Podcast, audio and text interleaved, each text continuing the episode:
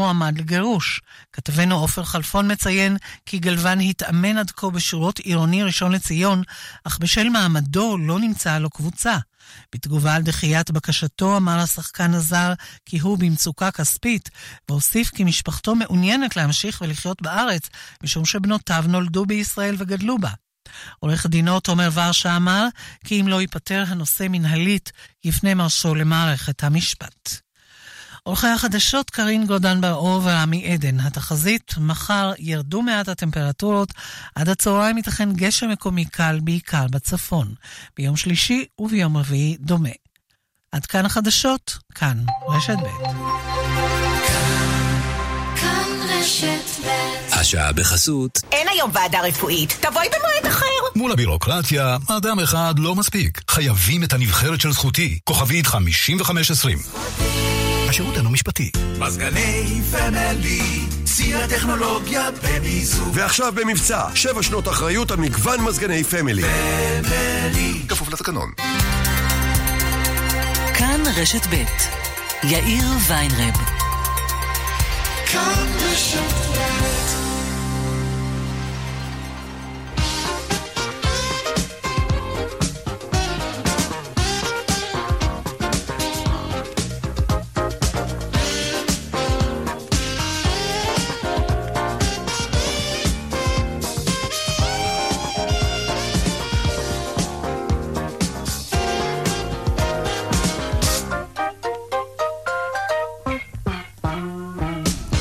ארבע וחמש דקות ועוד חמישים שניות בדיוק, כאן צבע הכסף ברשת ב' מהדורת יום ראשון, שלום רב לכם, שבוע טוב.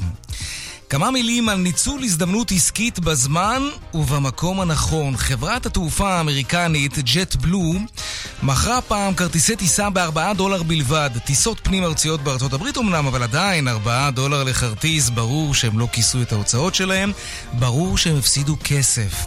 אבל את הכרטיסים האלה הם מכרו בקיץ 2011 כשבלוס אנג'לס שיפצו את כביש 405 וזאת הייתה קטסטרופה. 72 שעות שהכניסה לעיר המלאכים הייתה סגורה כמעט לחלוטין. התקשורת האמריקנית כינתה את העבודות האלה בכביש קרמגדון על משקל ארמגדון. זה היה נורא מהבחינה הזאת, באמת. אז ג'ט בלו, חברת התעופה שהיא שובבה וחכמה, החליטה לאפשר הגעה ללוס אנג'לס במחיר מצחיק. האם זה הועיל לה למרות שהיא הפסידה כסף? ברור שזה הועיל לה. העיתונאיות גלית חמי וסופי שולמן מספרות לנו בספר להמציא כל בוקר מחדש, ספר מעולה אגב, שלא רק ג'ט בלו ניצלו את הקטסטרופה בדרכים, אלא גם חברה ישראלית אחת קטנה, עם 70 עובדים בלבד, שקמה רק שנתיים לפני זה, ברעננה. חברת ווייז הישראלית פנתה לרשת ABC והציעה להם לסייע לנהגים לנווט את עצמם בשלושת הימים האלה כשהעורק הראשי לעיר הגדולה חסום. והטלוויזיה האמריקנית אמרה למה לא? וכשפתחו את הכביש מחדש, היו לווייז מיליוני משתמשים וכל השאר כבר היסטוריה. שלום רב לכם, כאן צבע הכסף מעכשיו עד חמש, העורך רונן פולק, מפיק צבע הכסף אביגל בשור, הטכנאי רומן סורקין, אני יאיר ויינרי, מוזמנים לעקוב גם בטוויטר. הדואל שלנו כסף כרוכית כאן.org.il, מוזמנים ליצור קשר גם בדף הפייסבוק המעולה שלנו, כאן ב', מיד מתחילים.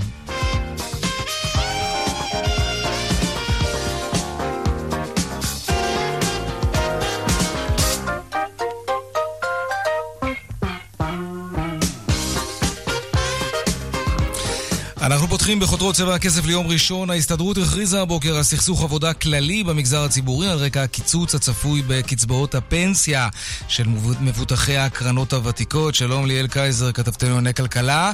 קצת מבלבל, לא? חשבתי שהגיעו כבר לאיזשהו הסדר בעניין הזה, אז למה שביתה עכשיו וסכסוך עבודה?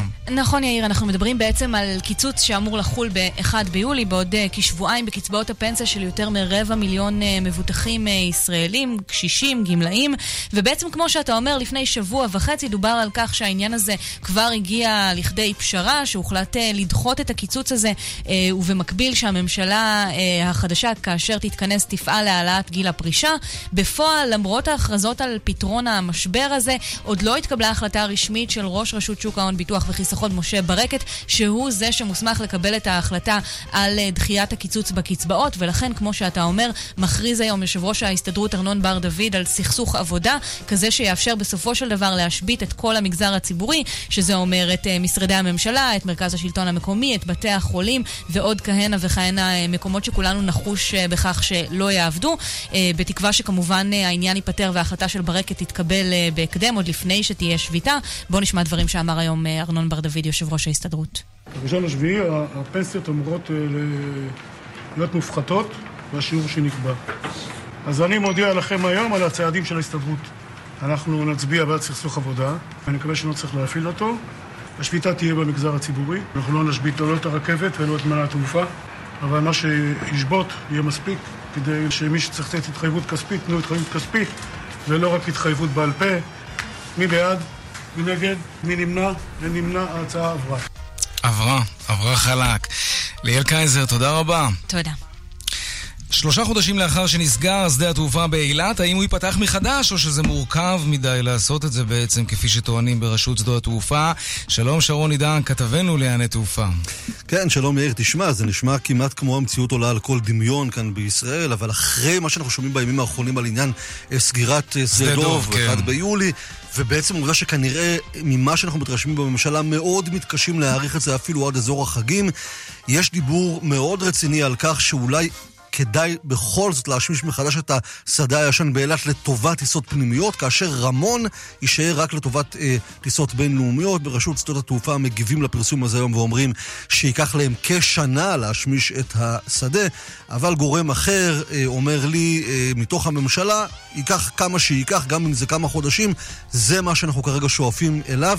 האם באמת נראה את השדה הזה אה, אחרי שכבר עשינו עליו כתבות נורא יפות והספדנו אותו וסגרנו כן, אותו? כן, ראיינו את הטייס. טייס בנחיתה האחרונה שלו נכון. שם, עשינו חגיגה די רצינית. הייתה חגיגה רצינית אבל מאוד. 30 אחוז ירידה בתנועת הנוסעים לאילת זה משהו שכנראה אולי נכון. מחייב רוויזיה. נכון, וצריך להגיד עוד יאיר, מעבר ל-30 אחוז, שאם שדה דוב מהקצה השני ייסגר, מדברים אה, מומחים על 50 אחוז ירידה, ועם כל מה שאנחנו רואים בימים האחרונים, כנראה שאי אפשר להרשות כמובן להגיע למצב הזה באילת, וייתכן מאוד שנראה את הגברת הזקנה חוזרת חזרה לעניינים, השדה הישן באילת שוב אולי יפעל. אולי. שרון עידן, כתבנו לענייני תעופה, תודה רבה. תודה לך. ועוד בצבע הכסף בהמשך על הכוונה להגדיל את המיסוי על כלי רכב היברידי, מדוע הממשלה שניסתה לעודד אותנו עד היום לרכוש רכבים ירוקים יותר ומזהמים פחות, מדוע היא מעודדת אותנו עכשיו לעשות בדיוק את ההפך? נדבר גם על כך. וגם ענקית התוכן נטפליקס נכנסת לתחום הגיימינג, משחקים שתפתח נטפליקס על בסיס סדרות המקור שלה. מדוע נכנסת החברה הזאת לתחום הזה בכלל? נדבר על כך עוד מעט. וגם הפינות הקבועות שלנו כמובן, כמדי יום חיות כיס בסביבות 4 ו-30 והדיווח היומי משוקי הכספים. אלה הכותרות, כאן צבע הכסף. מיד ממשיכים.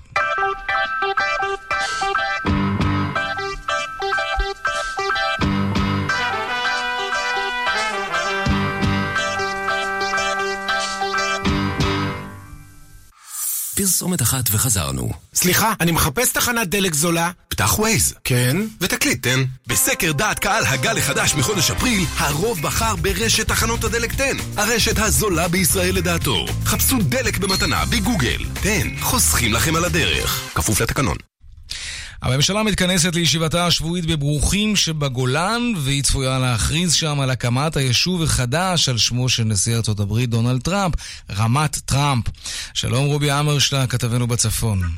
שלום יאיר, אני מקווה שאפשר לשמוע אותי בתוך החגיגה הגדולה הזאת. שומעים מצוין, כן. יש כאן אוהל גדול, ואתה יודע, ישיבת הממשלה עומדת להתכנס בשולחן גדול, וסביב הרבה מאוד כיסאות למוזמנים שיוכלו לצפות בהכרזה. ובחוץ אוהל אחר, ושם בעצם יוצר העלות מעל שמו של היישוב החדש. למעשה יש כאן סוג של תרגיל, אתה יודע, זאת לא באמת ישיבת הממשלה השבועית, זה משהו יותר דקלרטיבי כדי להראות לכולם, ובחוץ טקס, בעצם יש כאן כבר יישוב, יישוב מאוד מאוד מוזנח בשם ברוכים, יישוב שהיום גורות בו פחות מעשר משפחות של עולים ותיקים מברית המועצות.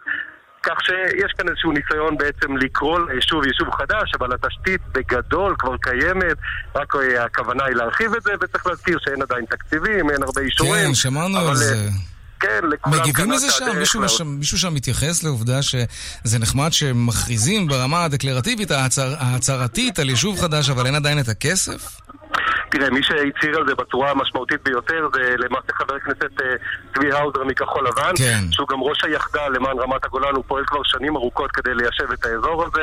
אה, הוא קצת אה, ככה בחן את הניירת והצליח להראות שבעצם מדובר במשהו מאוד מאוד הצהרתי, באיזשהו ניסיון, הוא מגדיר את זה כישראבלוף, אנחנו כמובן לא נגדיר זאת כך, אבל בעצם במשהו שהוא, אתה יודע, סוג של אה, שואו אה, גדול לכולם, לעולם, גם להראות לנשיא טראמפ אה, תודתו של ראש הממשלה ושל עם ישראל על ההכרה האמריקאית בריבונות ישראל ברמת הגולן.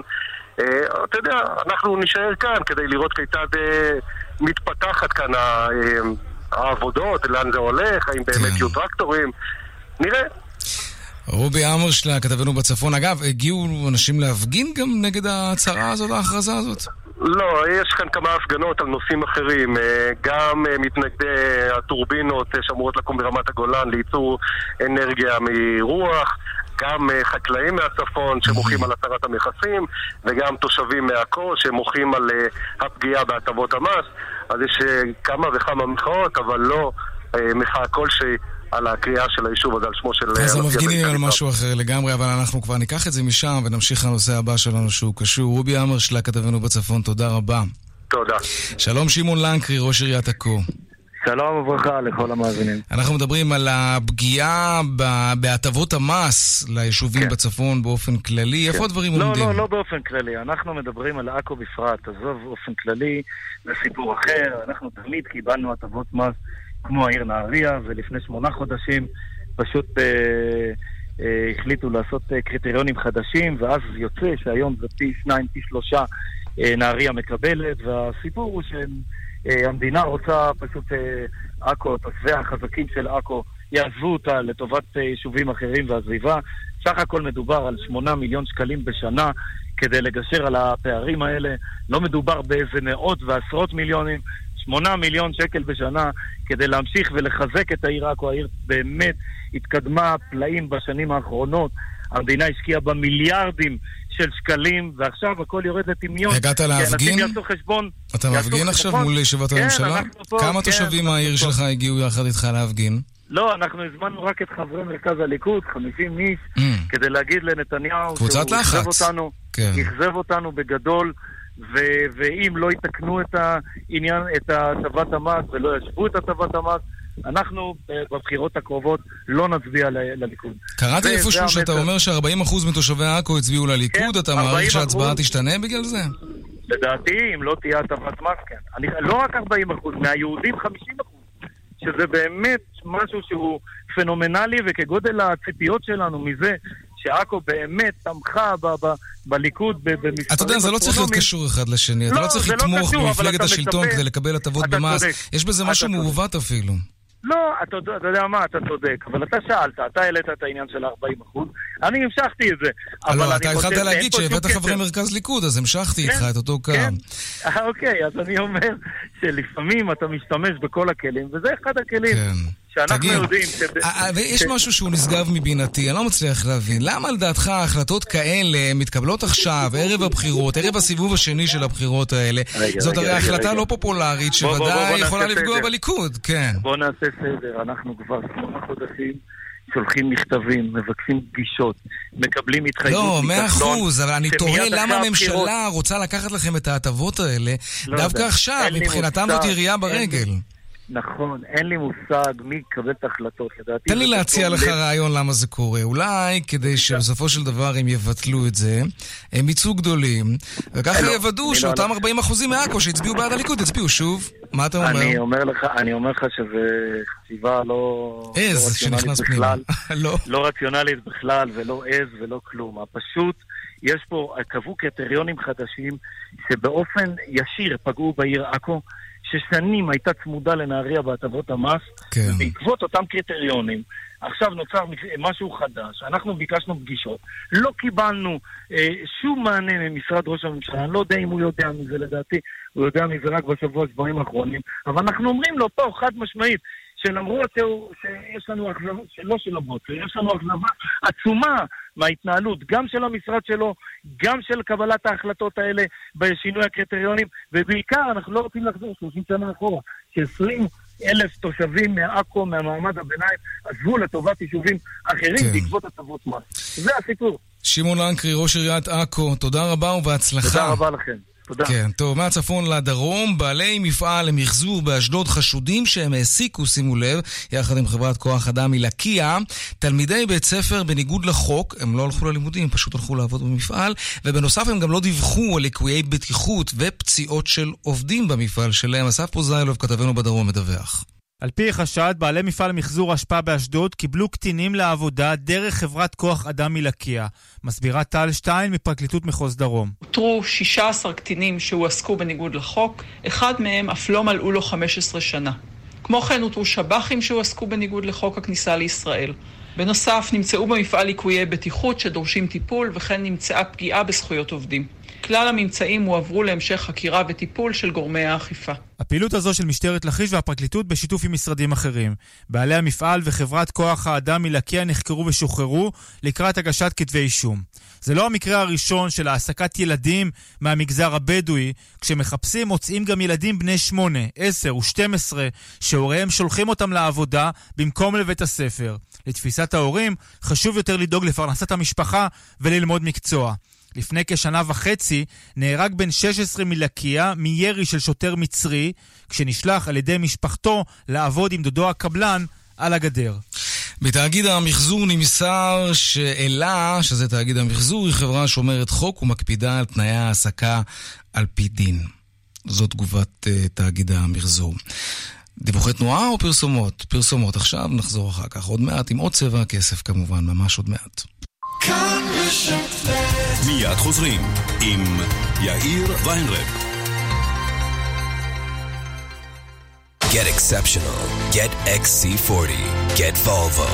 וולבו בימי מכירות מ-19 עד 21 ביוני. trade-in המרה והצעות מימון ייחודיות על כל הדגמים. וולבו, כוכבית 3011, כפוף לתקנון. סייל קיץ מטורף בקסטרו, עד 70% הנחה על מגוון פריטים מקולקציית הקיץ לגברים, נשים וילדים. קסטרו סייל, עכשיו בחנויות ובאתר, כפוף לתקנון. שבוע הספר הוא סיפור משפחתי. בואו עם כל המשפחה לירית שבוע הספר העברי בתל אביב-יפו, ירושלים וחיפה, וגם בחנויות ובקניונים ברחבי הארץ. שבוע הספר העברי, 12 עד 22 ביוני. קונצרט הסיום של עונת המנויים של יובל יוצא לדרך. ממיטב היצירות, המלחינים והסגנונות, במופע אחד, מיוחד ומרגש, שלא תרצו לפספס. עם תזמורת סימפונט רעננה, מיטב החזנים והזמר יצחק מאיר. מנחה אבשלום קור, מנצח אופיר סובול, היכל התרבות תל אביב, יום רביעי, ט"ז בסיוון, 19 ביוני. לכרטיסים, 03-570-7479. כי יובל, חזנות עם כל הנשמה. כאן שאול משאול פרחים ובן אבשלום. מהיום שבנב בעסק, הוא חולם לצמוח ולהפריח את העסק. אז אמרתי לו, מה אתה רוצה ממני ילד? לך לבנק. אז הוא הלך, ואחר כך חזר. כי סגרו את הסניף והחליפו את הצוות. אם יחליפו לי צוות אני לא אצטוות? אתה יודע מה הבעיה שלך, שאול? שנתקעתי עם 300 חמניה? לא, הבנק שלך. אתה צריך בנק שירוץ איתך, שיהיה לו אכפת ממך, שיעבוד בשבילך. בחייך, בונדק, איפה מוצאים בנק כזה? וואו, אביבה, תקשיב לקריין. בעלי עסק, מנהלי כספים. הבנק שלכם שכח מי עובד אצל מי? אתם צריכים בנק שעובד בשבילכם. אז תבדקו את מזרחי טפחות עסקים, כוכבית 8860. מה הוא מתערב? כשמדובר בבית שלכם, דלתות פנדור. דלתות פנדור, סימן שלא התפשרתם. פנדור, חברת הדלתות הגדולה בישראל. מבצע בלגן. מבצע בלגן במחסני תאורה. מעברי התקרה פסיפיק לפרגולה, רק ב-299 שקלים. דוקרן לגינה במבחר צבעים רק ב-39 שקלים. ועוד עשרות מוצרים לגינה במבצע בלגן. מחסני תאורה, כפוף לתקנון. וואו. לא אמיתי החום הזה. התקדמו לאחד מברי המים תמי 4 וכל המשפחה תשתה יותר מים. התקשרו והתרעננו, שטראוס מים, כוכבית 6944 או באתר, על פי סקר TNS, מרץ 2019. סייל קיץ מטורף בקסטרו, עד 70% הנחה על מגוון פריטים מקולקציית הקיץ לגברים, נשים וילדים. קסטרו סייל, עכשיו בחנויות ובאתר, כפוף לתקנון. כאן רשת ב' אלו עם הדיווחים מכאן מוקד התנועה באיילון צפונה עמוס ממחלף חולון וקיבוץ גלויות עד מחלף קק"ל, דרומה יש עומס ממחלף רוקח עד לגוארדיה. בגאה צפונה עמוס ממחלף השבעה עד מורשה, דרומה ממורשה עד בר אילן ובדרך החוף צפונה עמוס מרשפון עד וינגייט ובהמשך עמוס ממחלף חבצלת עד מכמורת. דיווחים נוספים בכאן מוקד התנועה כוכבי 9550 ובאתר שלנו אתר התאגיד אתר כאן ועכשיו אנחנו הולכים לחיות כיס.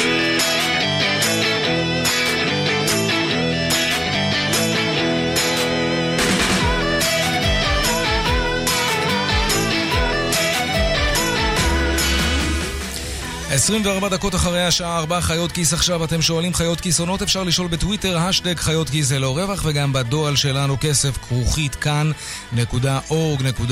היום שאלה של רותם, ורותם שואלת כך, עוד פעם יש חוסר בחמאה, נכון, גם אני שמתי לב לזה.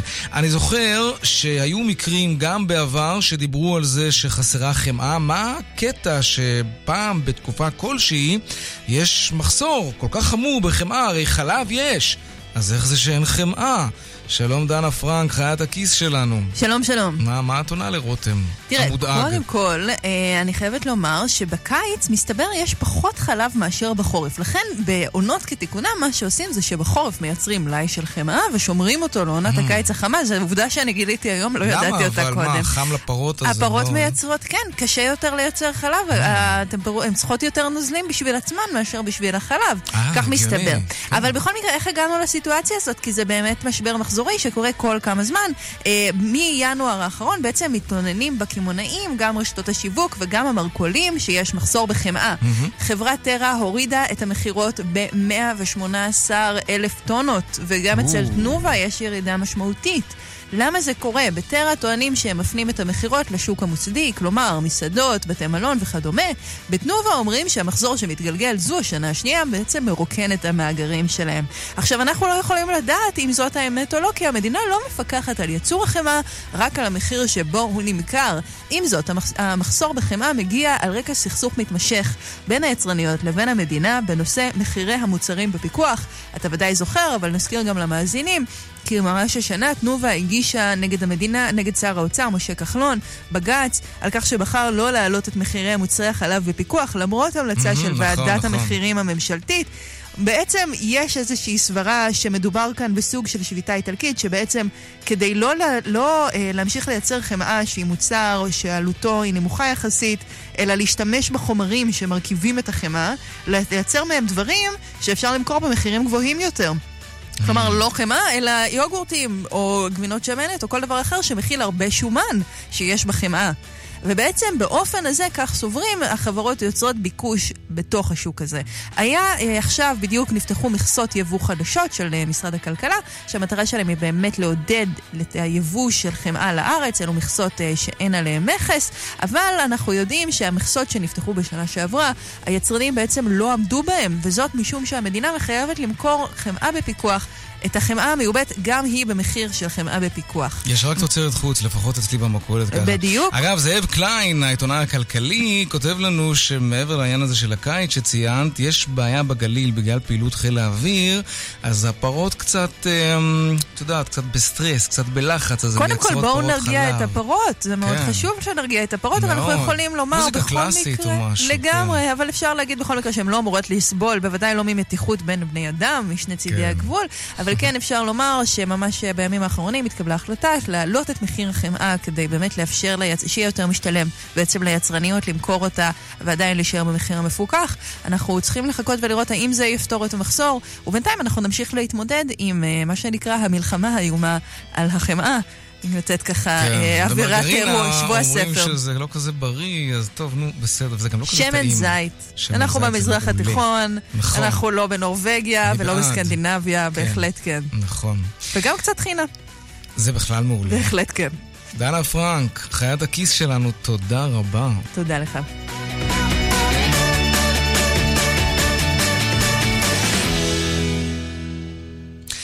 טוב, לעניין הבא שלנו עוד פגיעה ברוכשי המכוניות, הפעם במי שצפוי לרכוש רכב היברידי. משרד האוצר החליט שאחת הדרכים לסגור את הגירעון שתופח הוא מס על מכוניות היברידיות שעד כה נהנו משיעורי מס נמוכים משמעותית של 30% בלבד, לעומת 83% מס על מכוניות רגילות, שיעור מהגבוהים בעולם, כולו אגב.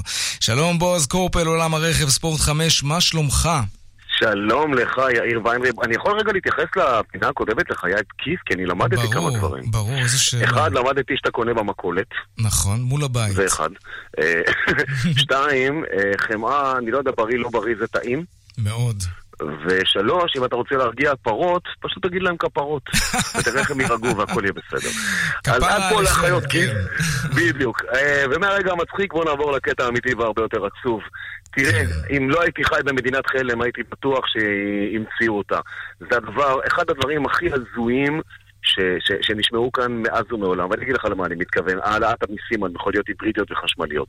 האכילו אותנו את הסיפור שרוצים, הרי סולם הזיהום אוויר הירוק הזה שרואים בכל המודעות, זה לא כמו באירופה או בעולם הגדול האחר שנועד להילחם באוזון שהולך ונעלם, אלא זה בעצם כדי להקטין פה את uh, תחלואי מחלות הנשימה, בעיות הנשימה, mm-hmm. להקטין את ימי האשפוז, הרי אלפים מתים כאן מדי שנה ממחלות נשימה וזה נכון, וזיהום המכוניות תורם לסיפור הזה.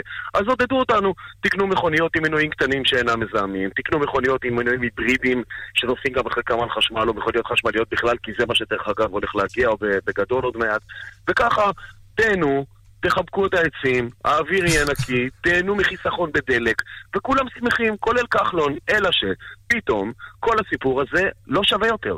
הנה, בואו נעלה לכם את המיסים, ובאופן די מפתיע מכוניות הבנזין יחזרו להיות מאוד אטרקטיביות, ותחנקו, במילים אחרות, וסליחה על חוסר הנימוס וחוסר הטקט. לא, לא, זה, זה ככל הנראה, ככל הנראה אתה צודק, זה פחות או כן, יותר. כן, 500 מיליון שקל חזרה להחזיר לקופת המדינה, כי על זה מדובר, המהלך הזה נועד להחזיר 500 מיליון. מיליון? כמה מכוניות כן, היברידיות כבר יש, תגיד? אמנם זה, זה מאוד בטרנד, ואנחנו רואים יותר ויותר על הכבישים, אבל האם באמת יש פה כמות מספקת של מכוניות היברידיות כדי למסות אותן ולהכניס לקופת המדינה כל כך הרבה מיליונים?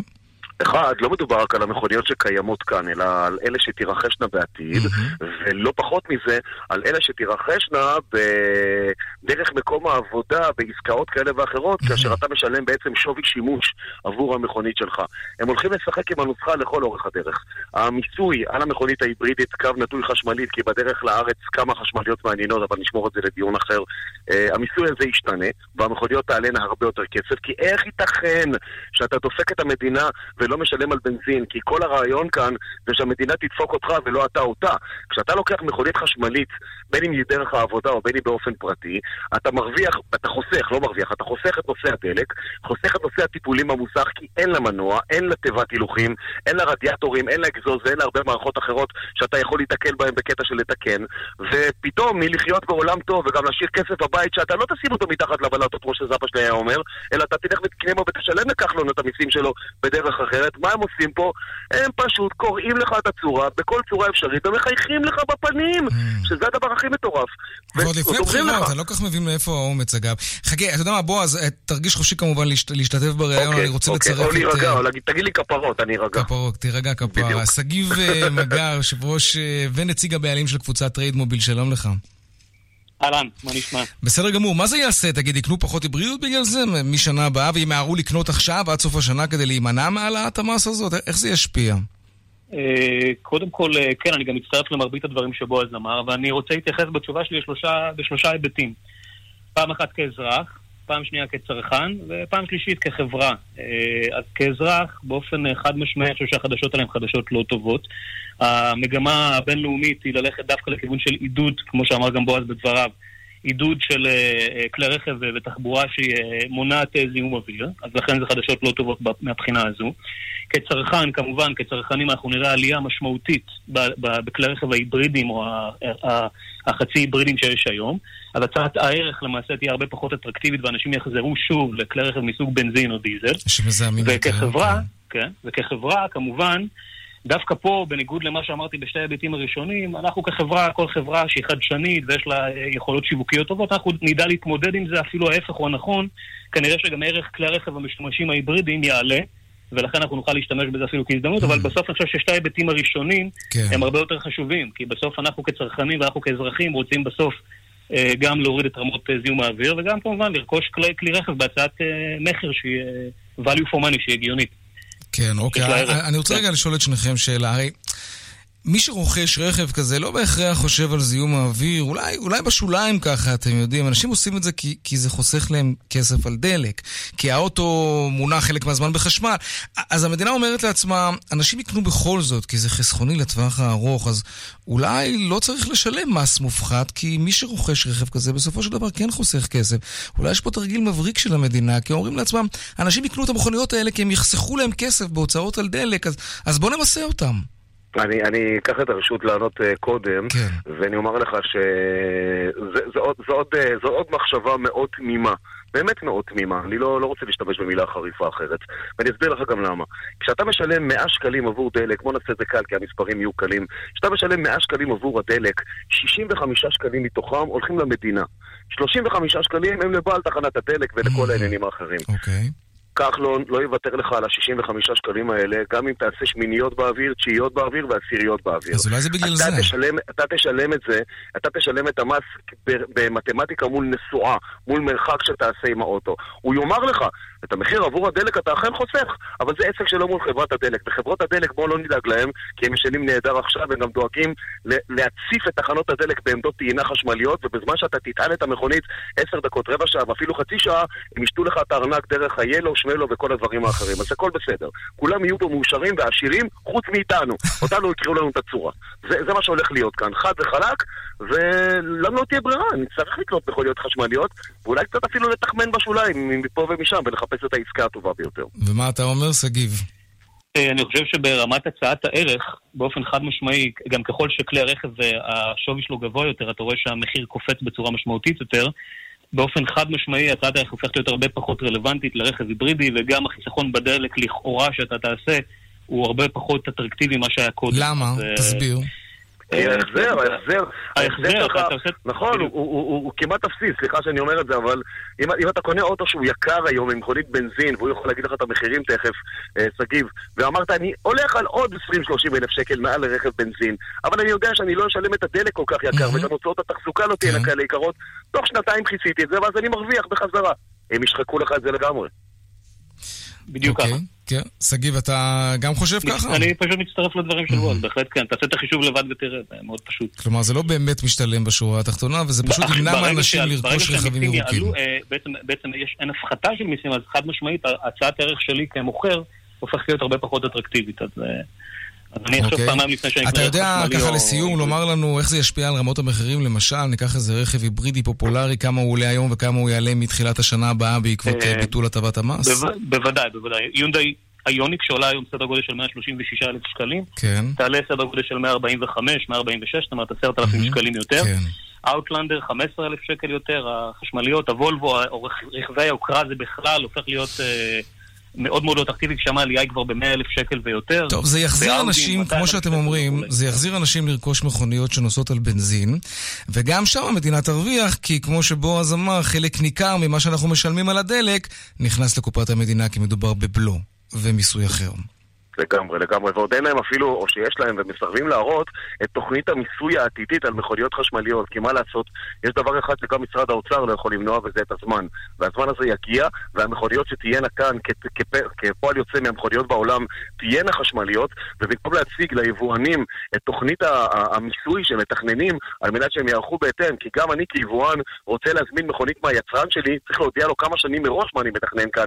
הם פשוט בכישלון וסליחה שאני אומר את זה בצורה הכי בוטה, כישלון אחד גדול. משרד האוצר נתפס עם המכנסיים והתחתונים וגם עם האור שלו למטה. כישלון אחד גדול בכל מה שקשור כאן לנושא הרכב.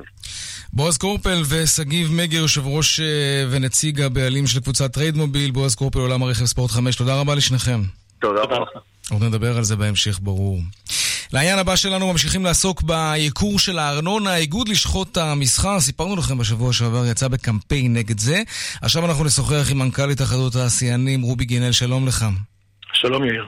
תראה, ברור שעיקור הארנונה משפיע על התעשיינים, אבל אנחנו מנסים להבין באיזה היקף זה ישפיע. האם זה למשל יגולגל לצרכנים, ואנחנו נראה עיקור של מחירים של מוצרים על המדף בעקבות זה? זה ברמה הזאת עד כדי כך?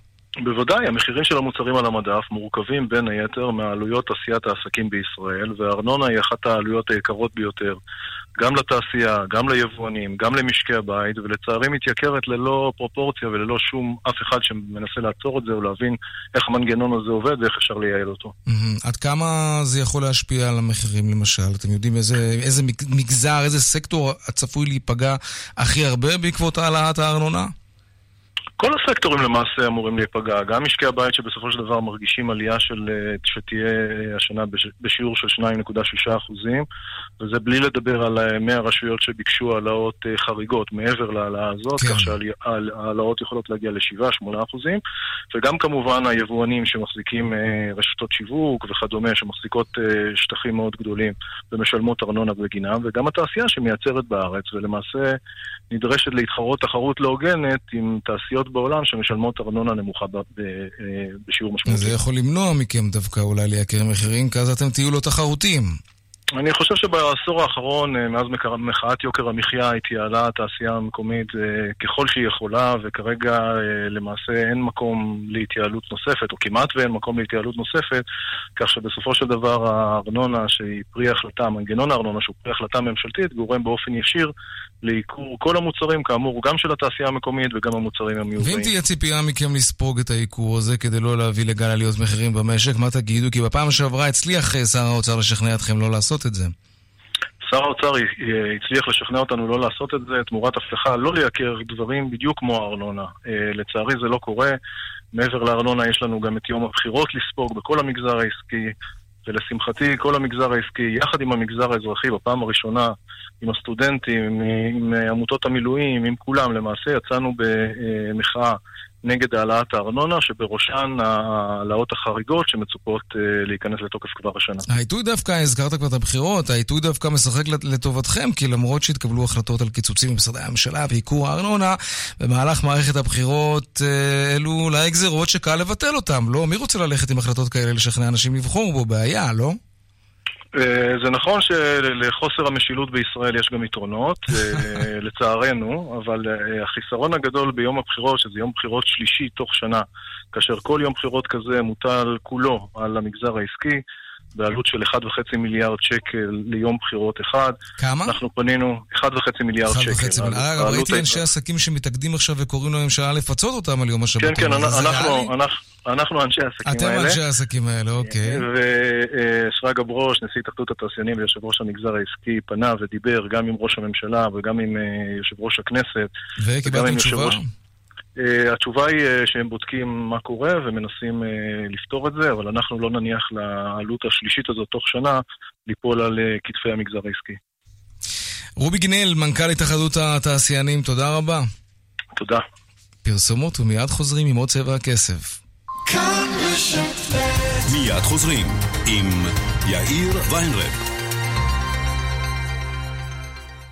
מי שמשפץ בית, בונה בית, או רוכש משרד או חנות, יודע שלתאורה תפקיד עצום בעיצוב החלל. מי שמבין בעיצוב, מחפש דרכים לקנות פריט מעוצב בלי להוציא הון. תתקשרו כבר עכשיו ותקבלו לטלפון שלכם סרטון על מערכות התאורה המעוצבות של בלקולד. מכלול האפשרויות, הדגמים והעיצובים של מערכות התאורה שלנו. לבית, לסלון, למטבח, לגינה ולמשרד. שיחה אחת והסרט המלא אצלכם בנייד. 1-800-40-30-40 ואם אתה אוהב להיות מאוברר, תישן עם סטאר ואז תהיה מאושר. קפואים מהמזגן? מאוורר התקרה סטאר 7, הדור החדש של מאווררי התקרה. חזק, מעוצב וחסכוני. תתרגלו לישון אחרת. לישון עם סטאר. סטאר 7, כוכבית 2230 היי, hey, כאן חנוך דאון. חברים, תרשו לי לדבר מהלב. יש דברים שאני פשוט לא אוהב שעושים לי. לא אוהב שעושים לי עין הרע, לא אוהב שעושים לי בית ספר, גם לא אוהב שעושים לי גבות. אבל אני כן אוהב שעושים לי מחיר, כמו בביטוח הרכב של שירביט. חדש, שירביט עושה לכם מחיר. ביטוח רכב במחיר שיעשה לכם טוב. ועכשיו, גם חודשיים מתנה בביטוח המקיף לרכב. תגידו שדאון שלח אתכם. כוכבית 2003 שירביט. כפוף לתנאי המבצע. די, נמאס לי. אני עוברת דירה. אני צריכה שינוי. אבל לפני חודש עברנו. כן, אבל אז לא היה מבצע של זיו. מטבחי זיו במבצע קיץ לוהט. רק 50 המזמינים הראשונים יוכלו לרכוש מטבח מעוצב בתנאים מיוחדים. כוכבית 9693, כפוף לתקנון. זיו, Kitchen Fashion. אני מתנה! אני מתנה! אני נולדתי ראשונה! אני מתנה! מבצעי יולי-אוגוסט במגוון מלונות קראון פלאזה. אנחנו דואגים לכם לחופשת קיץ שבמבצע עם ילד אחד מתנה. אתם תדאגו שלא לפספס. להזמנות, כוכבית 3993, קראון פלאזה. ילד אחד מתנה. כפוף לתקנון.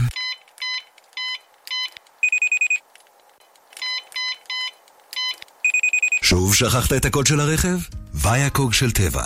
תוסף תזונה שפעילותו בשיפור מגוון מדדי הזיכרון נבדקה במחקר קליני במבוגרים שאובחנו בעלי בעיות זיכרון ללא דמנציה ועם תפקוד קוגניטיבי טוב יחסית. ויאקוג של טבע. פשוט לזכור. ניתן להשיג בבתי המרקחת הפרטיים, ברשתות הפארם ובקופות החולים בלי מרשם רופא.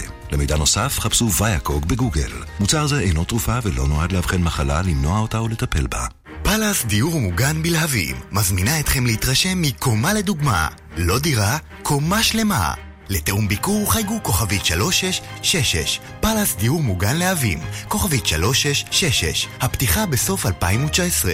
אוף, איזה חום פה. התקדמו לאחד מברי המים תמי 4 וכל המשפחה תשתה יותר מים. התקשרו והתרעננו, שטראוס מים, כוכבית 6944 או באתר, על פי סקר TNS, מרץ 2019. עוברים דירה? משפצים? מטבחי זיו במבצע קיץ לוהט. רק 50 המזמינים הראשונים יוכלו לרכוש מטבח מעוצב בתנאים מיוחדים. כוכבית 9693, כפוף לתקנון. זיו, Kitchen Fashion. מזגנים של סמסונג, טורנדו, תדירן, אלקטרה, פמילי, אמקור, הייר. מגוון של מזגנים, מגוון של מותגים קונים ב... רשת ב' 15 דקות לפני השעה 5, ענקית הטלוויזיה נטפליקס עומדת להיכנס לשוק הגיימינג והיא אה, תפתח, כך על פי הדיווח, משחקים בהשראת סדרות הטלוויזיה שלה. שלום יונתן אטיאס, מייסד ומנכ"ל של הסטארט-אפ סיולו. סיולו, אמרתי נכון? אמרת מעולה. נעים מאוד יאיר, מה שלומך? בסדר גמור, תודה. איך אתה רואה את הצעד הזה של נטפליקס? אה, תראה, שורה תחתונה זה צעד אה, מרשים מאוד של חברה שלא פוחדת אה, להיכנס לעולמות שזה לא השדה המוכר להם. צריך אומץ בשביל זה. לגמרי. בסופו של דבר, שוק המשחקים זה היום הדבר הכי לוהט. לא חסר להגיד על כל ההכנסות שהכניסו חברות הגיימינג, וזה לגמרי המקום להיות בו. אבל לא מתפזרים יותר מדי, זה לא כמו שסוני או מייקרוסופט, יצרניות סוני פלייסטיישן ואקסבוקס, יתחילו פתאום להפיק סרטים וסדרות טלוויזיה, זה לא נראה טבעי, זה לא, לא מרגיש מבטיח במיוחד. אני אסביר לך מה, בסופו של דבר, אה, נטפליקס היום היא חברה לא רווחית. אה, כמות התוכן שהחברה מייצרת הוא בלתי נגמר. כדי להתחרות במתחרים שלה, לא סתם אמרו שהמתחרה הגדולה ביותר שלהם היא פורטנייט. יש סיבה לדבר הזה. כן. אה, בסופו של דבר, היום הצופה נמצא או בטלפון או בשירותי ה-VOD, כגון נטפליקס. הם לא רואים תדר טלוויזיה, ושם המלחמה הגדולה. להחזיר את האנשים לטלוויזיה. ונטפליקס מבינים שבשורה התחתונה, כדי להחזיר את האנשים לטלוויזיה, הם צריכים להגיע לצופה שמשחק בטלפון. זו סיבה נכון. שנכנסים עם עלילה מאוד מאוד ברורה, ותוכן שמייצרים והופכים אותו למשחק, ואותו דבר ההפך. אתה יודע, יש לנו אה, בצבע הכסף אה, בשנתיים האחרונות פינה שעוסקת בדברים הכי חשובים שיש בעולם.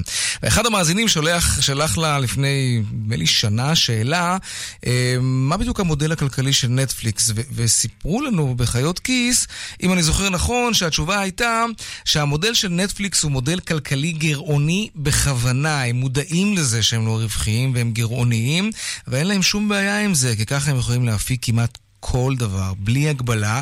הם יודעים שתמיד יהיו להם לקוחות, אז מה קרה שהם התעוררו פתאום מחלום התמימות הזה והם חושבים להיות מאוזנים כלכלית? בסופו של יום גם אמזון התחילו ככה, עד שלקראת 2000 זה כבר התחיל להשתנות. אה, נטפליקס מבינה שהחברה לא רווחית, הם חייבים למצוא פוטנציאל הכנסה שימנף את החברה. אין להם יכולת להכניס אה, פרסומות למערכת שלהם, כי זה בעצם להיות אה, החצוף ביותר שאפשר להיות, כאשר אתה גם גובה תשלום חודשי ואתה גם מכניס פרסומות. אז אה, עולם שהם לא, לא, לא רוצים להיכנס אליו. אה, שורה תחתונה אתה מוסיף אה, ל- יותר עולם הגיימינג, שם אתה מעלה משחק אה, לחנות בצורה חינמית, ויש לך יכולת אה, ופוטנציאל אדיר קודם כל לקדם את הסדרות שלך דרך המשחקים. נכון. ובפן הנוסף זה להכניס פרסומות. והפרסומות היום, יש אה, המון המון חברות לעשות את זה בצורה טובה מאוד. אה, במקרה שלנו, אתה יודע, בסיולו אנחנו יודעים... רגע, יונתן, אתה פשוט נשמע לא כל כך טוב, אם תוכל לשפר מעט את המיקום. עכשיו יותר טוב? כן, או הזווית של הטלפון כנראה, כן. בסופו של דבר, היום חברות המשחקים יודעות להכניס פרסומות פנימה בצורה חכמה. זה בעצם מה שגם אנחנו עושים, שמכניסים את הפרסומות כחלק מהמשחק של השחקן. וזה הופך להיות משהו שהוא חלק מהמשחק, ואחלה של מודל רווח עבור uh, חברות המשחקים. כן, וזה גם מקדם כמובן את סדרות הטלוויזיה שלהם, שבוודאי פה, יש לא מעט סדרות שהן פופולריות מאוד, בעיקר בין, בקרב בני נוער, אז זה יכול באמת uh, לשחק משהו שיתגלגל לטובתם בסופו של דבר. זה, זה, אבל, זה אבל יש פה גם. עניין של טכנולוגיה, כלומר, זה שאתה לוקח איזו סדרת טלוויזיה פופולרית ועושה איזשהו משחק סביב הדמות או הגיבור של הסדרה, זה דבר אחד, אבל לרכוש טכנולוגיה... טכנולוגיה שתצליח להתמודד עם מה שסוני או מייקרוסופט יודעים לעשות, זה כבר סיפור יותר מורכב, אני מעריך. בסופו של דבר ללקוח הקצה לא קשה להגיע, אם עושים את זה בצורה חכמה.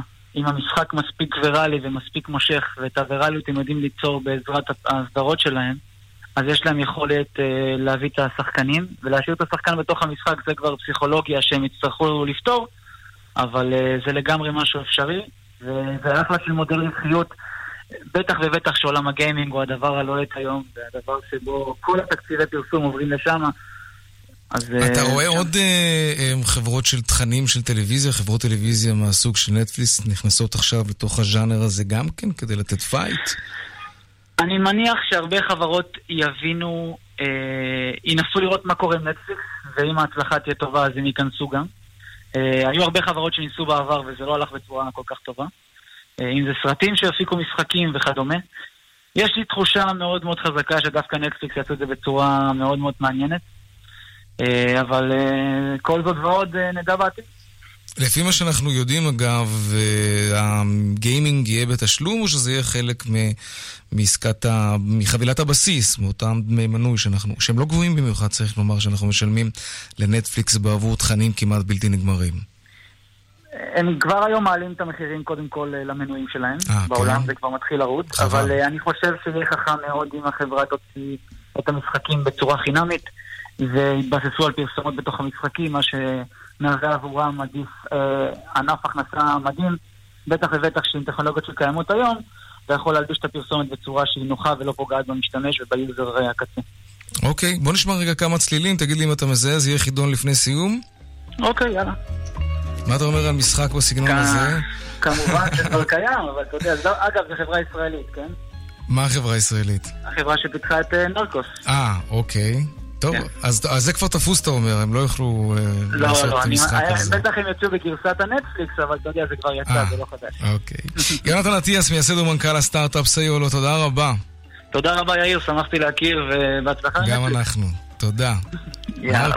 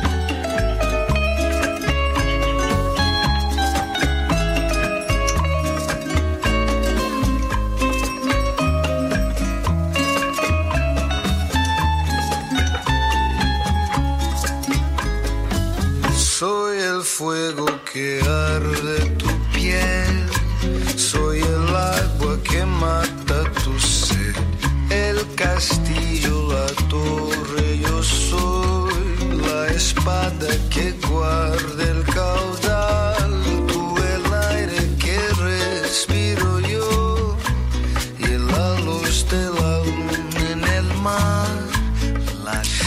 ועכשיו על גבי הצלילים הנעימים האלה, למרות שהסדרה לא תמיד כל כך נעימה, מי שראה את נרקוז, לעדכון היומי משוקי הכספים ביניהם.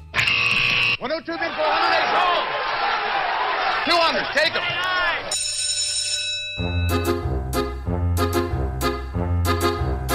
שלום רונן מנחם, כלכלן ראשי בנק מזרחי טפחות. שלום יאיר, אכן, אכן שיר יפה. מאוד, וסדרה מעולה, אחת הטובות. כן, נכון, בהחלט. מה עשו אה, הניירות שלנו היום? אז מה עשו הניירות שלנו היום? ירידות קלות, אה, תל אביב 125, תל אביב 35, ירדו 0.2 עד 0.3 אה, אחוז אה, בסך הכל. הייתה לנו רוח גבית קלה מכיוון חו"ל, עם עלייה של S&P 500 בסוף השבוע. בלטו בירידות מניות הביטוח והביומט שירדו בכל אחד מהם בלמעלה מאחוז עד- אחוז וחצי. מצד שני, בלטו בעליות מניות הטכנולוגיה והבנקים שערו בחצי אחוז וארבע עשיריות האחוז כל אחת. אה, על מי דיברו היום? דיברו על טבע, אה, עם ירידה של חמישה אחוזים, המניה סגרה את הפער שנוצר לפי הירידה שלה בסוף השבוע בניו יורק, והסנטימנט השלילי כלפי המניה נמשך. נכסים ובניין עם ירידה של אחוז וחצי, אה, הפעם זה פער על רקע של דיסקוט השקעות ששיפרו את המחיר להצעת הרכש שהם הגישו למניית החברה ל-360 שקל וגם האריכו את אה, תאריך הקיבול ליום חמישי השבוע, זה יהיה מעניין בהקשר הזה. אה, בז"ן, אה, היום החברה פרסמה תוצאות של דוח חברת הייעוץ מקנזי, שלפי הדוח הזה לפחות, העברה של הקבוצה לאזור לא עירוני לא תצדיק את ההשקעה בכך. וביט מערכות שעלתה אחוז וחצי, לאחר עוד חוזה שהיא חתמה, הפעם בהיקף של 50 מיליון דולר, לאספקת מערכות לחו"ל, לחיל אוויר בצפון אמריקה. עוד היינו היום בזירת המאקרו עם נתון של התוצר שצמח בכחמישה אחוזים ברבעון הראשון של השנה, גם התוצר העסקי צמח בארבעה אחוזים. סך הכל הנתונים האלה מראים אה, תמונה יחסית אה, נוחה של המשק, למרות שחלק מזה נובע מהקדמה של אה, מיסים כתוצאה מכלי רכב שיובאו לארץ. עדיין תמונה נראית בסדר שם. ובשוק האג"ח היה היום, היום אקשן, אה, בעקבות המדד הגבוה של אה, חודש מאי 0.7 אחוז כן. סתם ביום אה, שישי, ראינו בהתאם אה, את האפיק השקלי הלא צמוד במגמה של ירידה של שתי עשיריות, ואת האפיק הצמוד למדד עולה בשש מאיות האחוז. מה שעוד פלט היום, תל בונד גלובל בירידה של חצי אחוז, על רקע אג"ח דה זראסאי שירדו כשלושה אחוזים. בעקבות אה, השלכות שליליות אפשריות אה, של תיקון בחקירת תיעוד בארצות הברית על. פעילותה של החברה. תודה רבה רונן מנחם, כלכלן, לא, אנחנו כבר חרגנו. תודה רבה רונן מנחם, כלכלן ראשי מזרחי טפחות. עד כאן צבע הכסף ליום ראשון, העורך רונן פולק, מפיק צבע הכסף אביגל בשור, הטכנאי רומן סורקין, הצוות בבאר שבע אורית שולץ ושמעון דוקרקר, אני יאיר ויינרב. מוזמנים לעקוב גם בטוויטר, הדואל שלנו כסף כרוכית כאן.או.il, מיד אחרינו כאן הערב עם רן בנימיני ויטלי בן עובדיה. ערב טוב ושקט שיהיה לנו, שבוע טוב, שלום שלום. כאן רשת ב' השעה בחסות. תגידי, גם את מרגישה נפיחות? כבדות? קחי ביו 25 של סופרב, היחיד עם פטנט היהלום. ביו 25, פרוביוטיקה שעובדת נקודה. מרגישים טוב שזה סופרב. מקבלים הלוואה ממקס מבית לאומי קארד ומתחילים להחזיר בעוד שנה. כוכבית 9192 בתשלום ריבית גישור. אי עמידה בפירעון ההלוואה עלולה לגרור חיוב בריבית פיגורים והליכי הוצאה לפועל. כפוף לתנאי החברה. המלווה מקס איט פיננסים בע"מ. סוף סוף טסים לחו"ל. סוף סוף דיוטי. לא בכל יום אתם בדיוטי, אז כשאתם סוף סוף פה, אל תפספסו את ג'יימס ריצ'רדסון.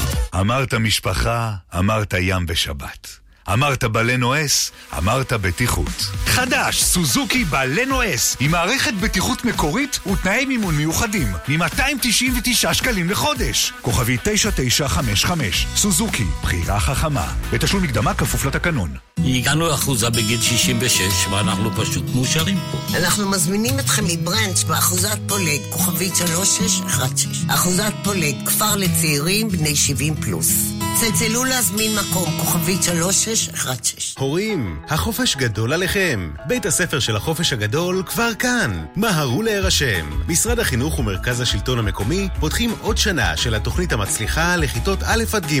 בתי הספר של החופש הגדול יפעלו בחודש יולי שלושה שבועות, ויעמדו בסימן סיפורים מכל מיני צבעים. מסגרת חינוכית וחווייתית מפוקחת, התורמת לילדים וחוסכת להורים. ההרשמה בעיצומה. מידע באתר משרד החינוך ובאגפי החינוך ברשויות המקומיות.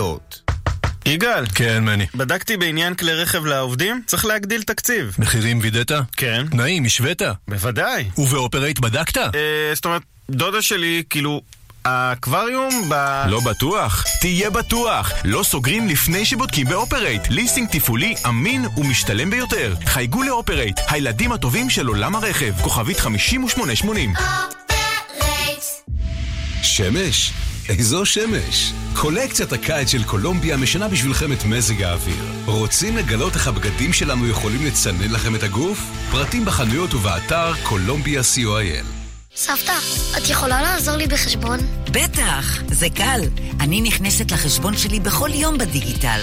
דיגיטל זה לא עניין של גיל. אזרחים ותיקים, המערכת הבנקאית ואיגוד הבנקים מזמינים אתכם לסדרת הרצאות ברחבי הארץ בנושא בנקאות דיגיטלית. בואו לעשות את הצעד הראשון ולדעת איך להיות דיגיטליים גם בבנקאות. לפרטים חפשו בגוגל בנקאות דיגיטלית לאזרחים ותיקים ביוזמת הפיקוח על הבנקים בבנק ישראל. סוף סוף טסים לחו"ל. סוף סוף דיוטי. לא בכל יום אתם בדיוטי, אז כשאתם סוף סוף פה, אל תפספסו את ג'יימס ריצ'רדסון.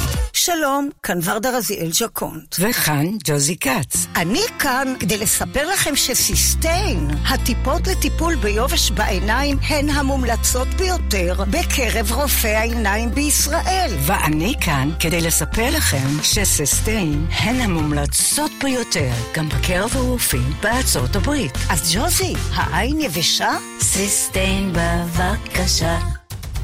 רן בנימיני וטלי בן עובדיה. כאן, אחרי החדשות. כאן רשת ב'